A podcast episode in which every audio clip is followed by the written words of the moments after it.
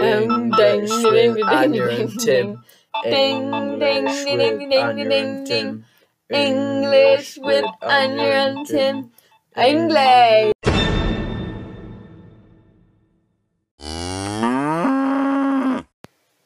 Welcome back to another episode of One Up English with Anya and Tim. Today we're going to be talking about holidays and our favourite holidays in the UK. For example, the Christmas holidays. These happen. These are two weeks long and happen uh, during the winter period. Yeah, and it's a very famous festival. I'm sure you've celebrated it before. Um, it's probably my favourite one because of all the presents. Yes, every year we get um lots of presents under the Christmas tree. It's a really nice holiday period, especially when it snows.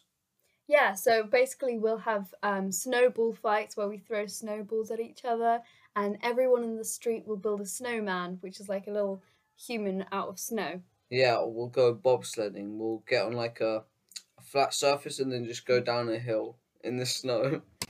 It doesn't snow often in England, and often not during the. There are also other holidays, such as the Easter holidays, where we eat lots of chocolate and um, celebrate. Um, yeah, Easter started out as a Christian holiday but is now celebrated wide- widely. across the world.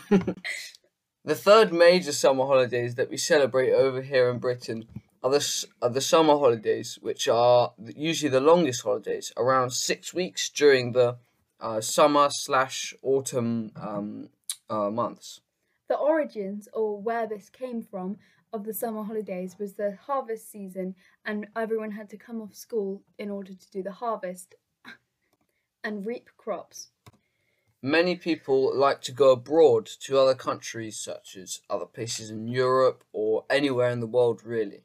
And they go in these in these summer holidays because they're so long, and you can spend a lot of time uh, with your family or whatever. However, in England, the summer holidays are a lot shorter than in America. In America, summer holidays can be up to three months long, and students forget how to read. English with Anya and Tim. Ding, ding, ding, ding, ding, ding, ding. English with Anya and Tim. English. During your summer holidays, you can get a job or you can do volunteering.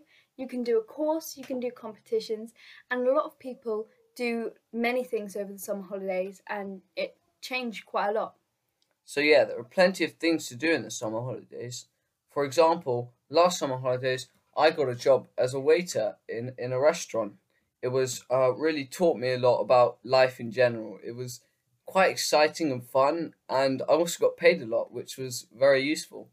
I worked as a tutor and I volunteered as a tutor as well, and it was really rewarding to be able to teach people things. Birthdays are another really important thing to celebrate.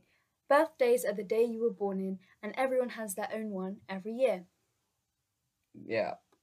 So as Anya said, they're celebrated every year, and um, uh, you'll always get lots of presents from your family. Normally, you'll you'll meet up with your family or your friends, and you and you'll do something fun with them. It's it's a really enjoyable experience. Uh, over here in Britain, we have a song we like to sing when it's someone's birthday.